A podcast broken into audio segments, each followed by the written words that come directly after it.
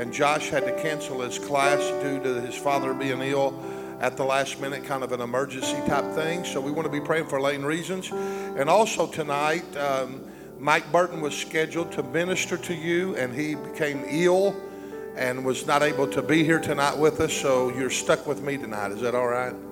So hopefully um, you, will get something out of this tonight. The Lord has laid something on my heart this afternoon as I begin to try to open up. Uh, Randy was going to do it, and I said, Randy, I just feel the Lord tugging at me. So I just went in my office, and the Lord began to just kind of lay something into my spirit. So we'll, we'll talk to you a little bit about it tonight. Let's just pray for those two men. And, and, and uh, I know there's a lot of sickness, but them are the ones that's been brought to our attention. We pray for them real fast. Father, tonight, before we even open up the word of the Lord, we pray for our brothers tonight that fell ill. We pray, God, that you would minister the manifold grace of healing upon Lane Reasons and that his heart would get out of AFib and, Father, that it would go back into the normal heartbeat and the normal rhythm. We pray this in the mighty name of Jesus Christ. We pray that you heal him and make him completely whole. We pray for Mike Burton tonight, Father, who was uh, to deliver the word. And we pray, God, that you will heal him of his sickness that's fell upon him. We pray, Lord, that you would reach down and minister to him right where he's at and bring him out of it. We pray and we ask it all in the name of Jesus Christ, and we give you the glory and the honor and the praise. Amen. Since it is the 4th of July, I kind of wanted to kind of pick up with some of the maybe teachings or some of the thoughts that I have about the founding of our nation. And I want to talk to you about two, at least, of our forefathers that helped frame this nation. I want to talk to you a little bit about John Adams and also about Thomas Jefferson, because even though the two men were great mighty men, they always did not see eye to eye, nor did they always get along. And sometimes they found themselves in very strained relationships with each other. When you study those two men, you're going to find out that um, there was one time that they really went into battle when it come to an election for the presidency, and um, their friendship was on the on the line there at, at one particular time. And I want to talk to you a little about the perils of prayer, the perils of prayer, because what these men fought over and what their accusations were all about were in the form of prayer. And, and that's what we're all about here. Are we not all about prayer on Wednesday nights? We've set this aside for a devotion. I'm not going to preach you a message. That's not why we're here. Even though us preachers do not know how to give devotions, we call messages devotions. So I'm going to give you a devotion tonight, okay? And uh, that's what I'm going to try to do. Because I, I, I, get into it, and then I get that want to. I, I, I cannot teach very good because I'm a preacher, and that comes out in me. But I'm going to try to slow down. I'm going to try to really stick to just some of my thoughts. I didn't have t- hours to put this together, but I threw something together here at the last moment. But I want to talk to you about the perils of prayer that happened among Thomas Jefferson and also uh, John Adams. Uh, one of the things I want you to know about prayer, it's the hardest thing that you'll ever do. Prayer does not come easy, it's hard work. Don't ever think that prayer is easy. I like it when the Lord makes it easy, when you fall on your knees and bam, the anointing of the Holy Spirit's there, and bam, it's sweet, bam, it's easy, but that's very seldom you have to work your way in. Sometimes you got to pray through a lot of hindrances and a lot of stuff. But not only is it the hardest thing you'll ever do, it's the most fought thing that you'll ever do. And even in the time of the framing of, the, uh, of our nation from these uh, founding fathers, they found themselves uh, being fought, and even though they prayed. And even though that we pray and we're believers and we come together on Wednesday nights, don't think for a minute the enemy won't even fight this prayer meeting. He'll do everything that he can. He'll have stir stuff up relationally, physically, mentally, emotionally. Get your mind on this, fight this, fight that. He'll bring up anything that he can to try to hinder the power of prayer in a church. Prayer is one of the most fought things that you'll do. When you commit your life to prayer, when you really say, I'm going to make a difference, I'm going to change, I'm going to commit myself, I'm going to consecrate myself to regular habitual prayer, I want you to know you're going to be fought. It is a very natural thing to be fought. But I want to tell you something. The very prayers that you pray is what's going to help you to overcome the fight that's trying to keep you from praying. Amen? And the third thing I want you to know about prayer, and not only is it the hardest thing you'll ever do, not, not only is it the most fought thing that you'll ever do, but it's also the most rewarding thing that you'll ever do. Because God rewards faith and God rewards prayer. How many believe that? How many really believe that God still answers prayer? You really believe God answers your prayer? Do you really believe God hears you when you pray, when you don't feel a thing?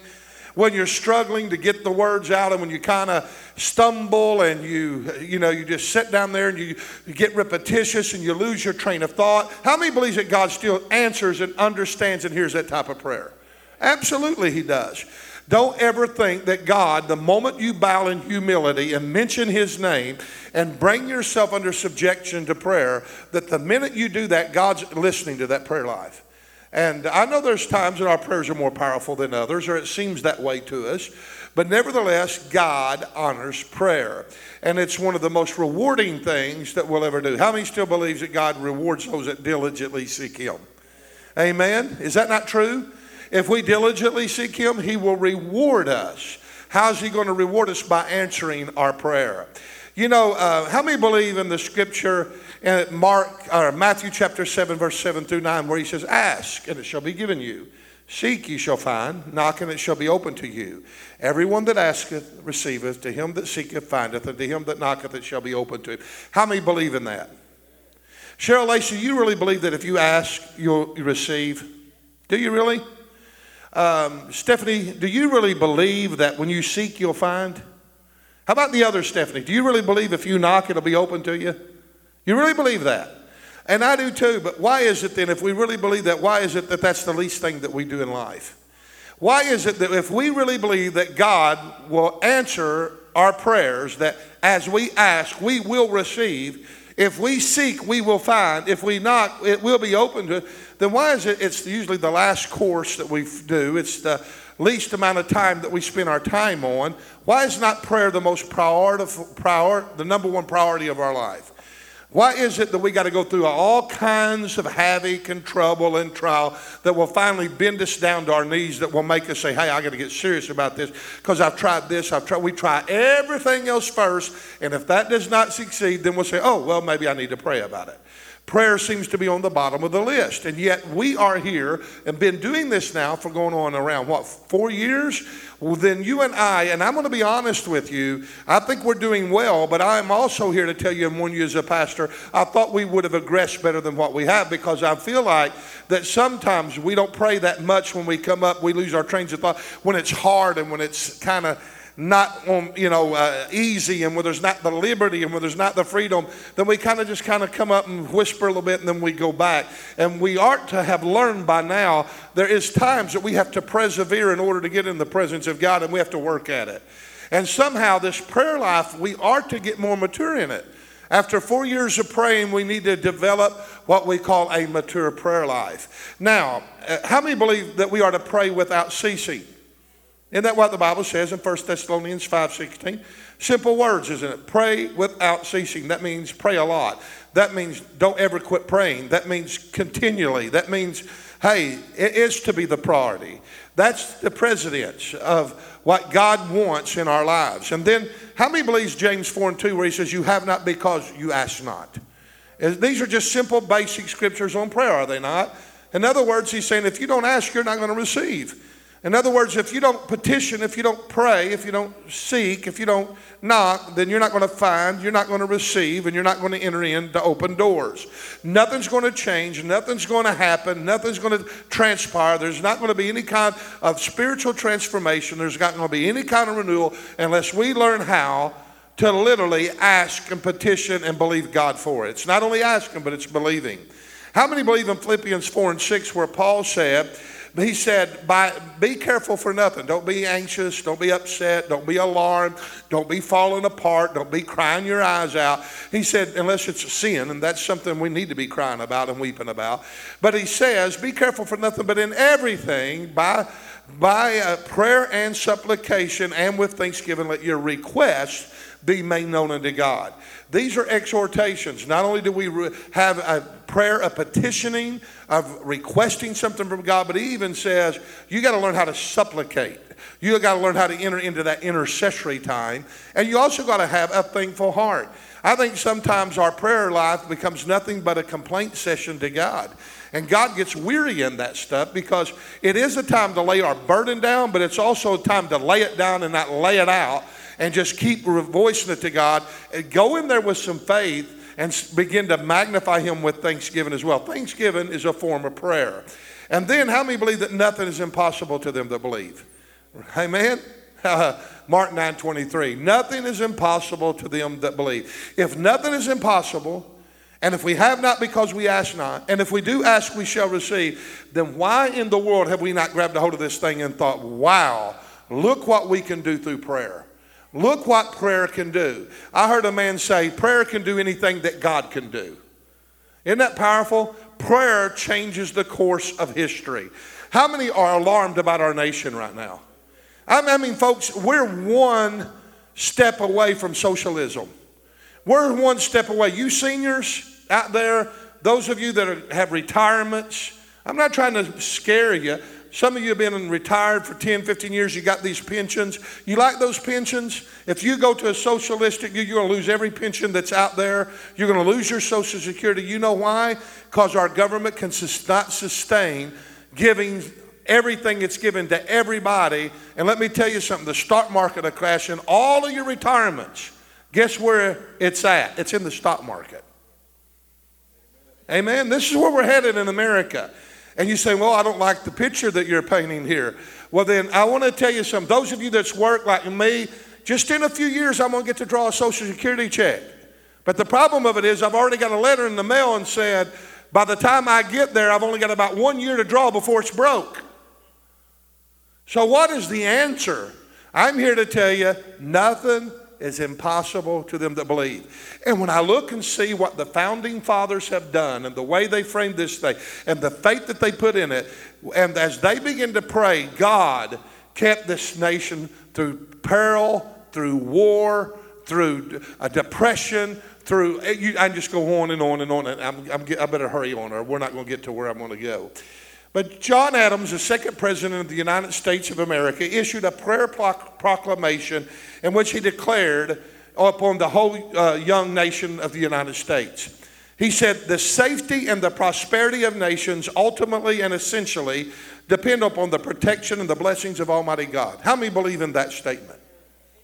You really believe that the safety and the prosperity of this nation ultimately and essentially depends upon the protection and the blessing of Almighty God? You believe that? Then why don't we invoke the name of Jesus? If we believe that, we need to be calling out. Because if we believe that prosperity, safety, protection comes literally by Almighty God, then we better, as Christians, get on our face and do a different kind of war than our forefathers done. They done a blood battle war as well as a spiritual war. But we got a spiritual war to fight here in order to save our nation. Amen. Adams called the national acknowledgement of this truth an indispensable duty which we, the people, owe to God. He said, without it, social happiness cannot exist, nor the blessings of a free government be enjoyed. Hello? Glory. There we go. Adams believed when a nation had series of difficulty and impending danger and uh, threatening calamities, that they were actually a loud call to repentance and reformation from God. He really believed that. He believed that when something came in a form of a, a impending danger or a, a threatening disaster upon the nation, he would say, This is God speaking to us. That's what he thought. And let me say, we have lost that. Now, I know natural things happen. If a tree falls over out in the middle of the woods because it's hollow and it's old and it's been hit by lightning and it's weak, it's got a weak root system, and the wind comes and it blows it over, that's not God speaking to us. That's just nature running its course. But let me tell you, some of the national disasters that we are experiencing, some of the storms that we're experiencing, and the things that's taken over widespread over this nation is God talking to this nation. Believe me or not believe me, but I'll tell you how I can prove it because the Word of God says in the book of Psalms, all the way from Psalms 148 and 149, all the way up into where He tells you to praise Him in 150, it tells you that the wind, the, the storms, the vapor, the hail, the smoke, the stormy weather are all fulfilling His Word. And then He goes on and even talks about how the lightning and the thunder are His voice speaking from the heavens. Can I have an amen? He even talks about the, the uh, even uh, the snowy weather, even declaring his words. In other words, he's talking it in the form of blizzards and things of that nature that God's talking to a people. And uh, you know what? Adams believed that. And he believed when there's national tragedies and when things of this nature happen, God's trying to get somebody's attention somewhere. And because Adam believed in this and he believed in the power of prayer and he believed that the nation can only be blessed and protected and kept by God, he therefore called the nation to prayer due to his belief. He put actions to his prayer. He didn't just speak words, but he actually believed in the principle of prayer by saying the following words he said, I have therefore thought it fit to recommend that Wednesday, the ninth day of May, next to be observed throughout the United States as a day of solemn humili- humiliation, fasting, and prayer. Did you hear all, what he added to it? Be humble, fast, and pray. He says that citizens of these states abstaining on that day from their customary worldly occupations. Now, listen to what he's saying. You got to catch this. He is actually saying that when I call you to this day of prayer on May the 9th of this year, on this coming Wednesday, he says, I want every citizens of the United States to stop working. Do not go to work that day. Completely stop the nation. And he said, I want you to refrain from your customary worldly occupations. Offer your devout addresses to the Father of mercies during that time. He went on to say, Father, that all religious congregations do with the deepest humility acknowledge before God the manifold sins and transgressions which we are, which we are justly chargeable as individuals and as a nation, beseeching Him through the Redeemer to remit all of our offenses. Now he tells you, okay, those of you that work, don't go to work on that day. He said, I want you to solemnly, with fasting and prayer, seek the face of God, and I want you to call upon the mercy of God. And then he looks at the church and he says, Now, church, understand this principle that judgment begins in the house of God, it starts with us. So the first thing that we have to do is he said, confess before God our manifold sins. There's many of them, he says. And then he says, and our own transgressions, which is different than sin. Transgression is knowing the law, don't care what the law says, and doing something contrary to it anyway. Sin is where you sin ignorantly and you do things that you don't know that's right or wrong, and it's you're, you're still coming short of the glory of God, but there's a greater offense of transgression. And he's telling you, he's saying, then the church is to confess these sins and these transgressions before God, which we are justifiable charged by. He said, we're guilty of them. He said, All of us are guilty. Before we preach at a nation, we got to preach to ourselves, is what he's saying. He said, Before the nation can be right, the church has to be right. Amen? Am I teaching all right this tonight? He said, Before you demand these duties on someone out there, demand them on yourself. Make sure that what you are proclaiming to others, we are doing. That's what he's saying. Don't ask other people to pray if we're not praying.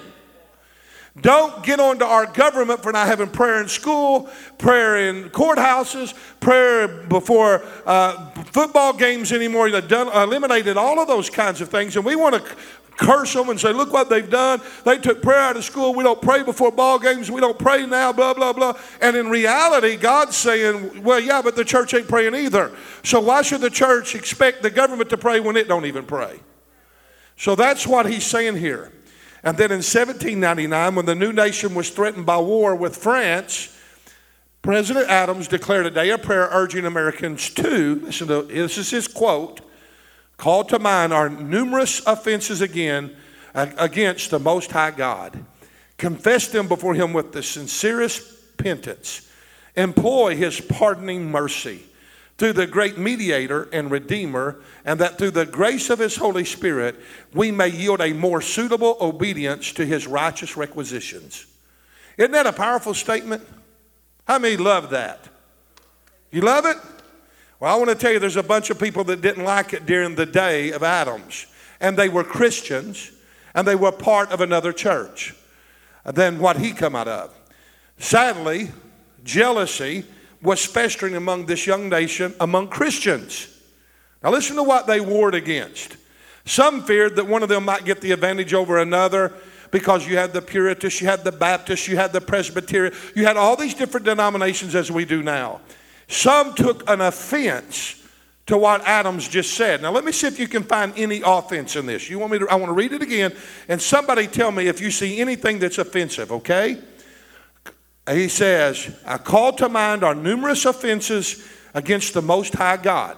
Any offense in that? Anywhere? For someone to tell you to do that? All right, confess them before him with the sincerest penitence or repentance. Is there any offense in that? Does anybody see any offense in that? Okay. Employ his pardoning mercy. Any offense in that? Through this great mediator and redeemer. Any offense in that? And that through the grace of his Holy Spirit, we may yield a more suitable obedience to his righteous requisitions. Is there anybody that sees any kind of offense in that paragraph? Well, I'm sad to say that in the day of Adams, there were. When Adams called for the day of prayer, he was falsely accused by the backers of Jefferson, who was running against him for president, of a conspiracy. They said that he was uh, conspiring with the Presbyterians, in which he was not a Presbyterian at all. They acknowledged that he spoke of the Most High God. He even mentioned the title of the Holy Spirit in his address.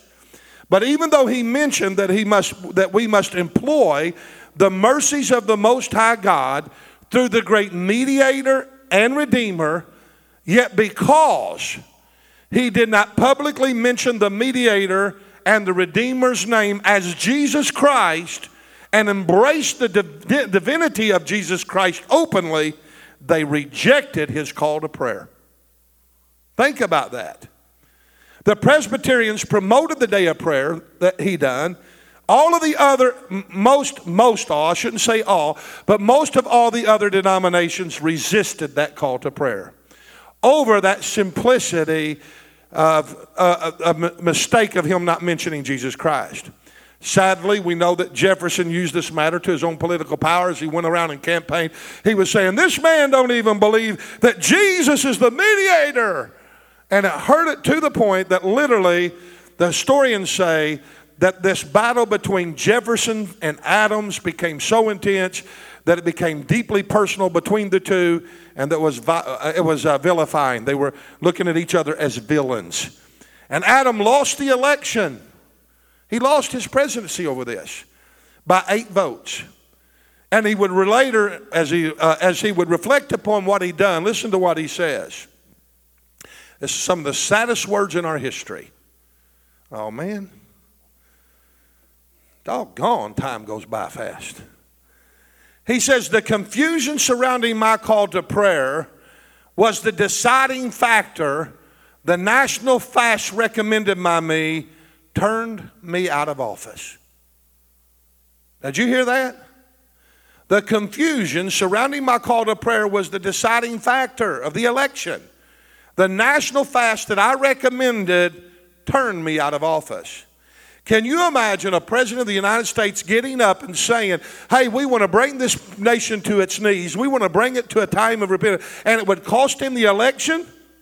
Folks, right now, our president's being fought over the very same thing, whether you know it or not when anybody addresses or employs the name of God in our nation now, they are looked at and judged as if we're judging everybody else to be sinners, and they look at us as a arrogant, pompous people, for right extremists that demands uh, that they comply to the God that we serve. That's what's happening. Can you imagine on the other side of the coin? That just because Adam unintentionally did not use the name of Jesus, though that's who he was referring to as mediator and redeemer in his speech, in his address, it cost him the election. But listen, people were so centered on the Bible and biblical truth to govern them that just him not mentioning the name of Jesus Christ, that was the most important name to this nation, cost him an election. Now, let me ask you a question. Nowadays, if we invoke the name of Jesus, it's offensive. Back then, if you did not invoke the name of Jesus, you were not considered worthy to even be in office. See the difference? And even though this happened, Adams remained resolute on the national dependence of faith and prayer. Adams realized the design of the government for free men demanded self govern with a moral a grounding. Listen to what he said. In his first address to Congress, November the 23rd, 1797, listen to Adams. We have no government armed with power capable of contending with human passions unbridled by morality and religion. Our Constitution was made only for a moral and religious people. It is wholly inadequate to the government of any other. Now, in other words, what he's saying is, is that if we don't keep ourselves in check and balances with God, then the way that they set up the government will mean nothing to us and it won't work. And nowadays, folks, that's exactly where we're at. People could care less that our founding fathers put this nation on, on, in the constitution of this nation uh, wrapped around God. They could care less about God. You're saying, I can't imagine. And you try to talk to them about it. They could care less that you're wanting God to be involved or not. Amen? Let's now look at Jefferson for a minute. We know very little about Jefferson. We are constantly told in history and different textbooks that Jefferson was not a Christian, and if he, and even though he claimed to be somewhat uh, yielded to Christ, yet they said it was all superficial. It would surprise some to know, though, that the design of this great government seal that he created, and it was offered by Je- uh, Jefferson to the government, suggested these words that rebellion to tyrants is obedience to God. The front of the seal would have depicted, or has depicted Moses leading Israel through the Red Sea on the way to the promised land as a peril to our settlement of the new world. See how biblical he was? His habit was to sign his documents in the year of our Lord Christ. He mentioned Christ, invoking Christ on official government documents. In November of 1800, the United States Capitol was first opened its doors. And one of the first acts of Congress was the approval to use the building as a church. The, that act is found in the congressional record on November the 4th of 1800. The bill had to be approved by both the House and by the Senate. John Trumbull was the Speaker of the House, and Jefferson at that time was the President of the Senate. And not only did Jefferson approve that bill to let the church come in and have church in that building, that government building, but the hall of the House of Representatives, where the services were held, became his church in which he attended every Sunday, and he ordered the Marine Band to come as a church orchestra to play for his congregation. Don't tell me that our forefathers legislated separation of church and state is the way that they're trying to, to cram it down our throats today. Here's the prayer for the nation written by and offered by Thomas Jefferson Almighty God, who has given this good land and for our heritage, we humbly beseech thee that we may always prove ourselves a people mindful of thy favor and glad to do thy will. Bless our land with honorable ministry, sound learning, and pure manners. Save us from violence, discord, and confusion, from pride and arrogance, and from every evil way. Defend our liberties, fashion it into one united people the multitude brought here out of many kindreds and tongues. In other words, unify us. Endow with thy spirit of wisdom those whom in thy name we entrust the authority of government, that there may be justice and peace at home, and that through obedience to thy law we may show forth thy praise among the nations of the earth. In time of prosperities, fill our hearts with thankfulness, and in the day of trouble, suffer not our trust in thee to fail all of which we ask through Jesus Christ our Lord. Notice especially those last lines Jesus Christ our Lord. Jefferson, perhaps remembering the uh, tactic that he used to defeat Adams, he never called for a national day of prayer, even though he invoked prayer. Even though Washington did and Adams did, he said, I'm not going to do that. But Jefferson did attend prayer meetings that was conducted in the United States Capitol every day and it started in 1802. His daughters, Martha, Maria, often accompanied him with two great, two grandchildren. Also accompanied him. He brought his family to the house of prayer. Jefferson stood shoulder to shoulder with the members of Congress, along with his family, praying. And let me say this: before it was over, even though there was a lot of hurt feelings and a lot of things that happened, during one of the prayer meetings, Jeffersons and Adams embraced and made their differences, settled their differences, and they became friends. That's the power of prayer. Amen? That's just a little history lesson. We're done, I think. Would you stand with me tonight, please? This nation was founded upon people that believed in the power of prayer. They literally believed that this nation could not sustain itself, nor would it endure without us holding valid to these truths of spiritual warfare, of, of prayer, and petitioning God. We, he, they believe without a shadow of a doubt the only hope of a nation is a people who will surrender themselves to the will of God. In the name of Jesus, right now, Bill be healed. I don't know what's going on, but you lift your hands this way. I feel impressed to pray for Bill. Hallelujah. Father, right now in the mighty name of Jesus Christ, Father, I rebuke the attack upon your servant of God.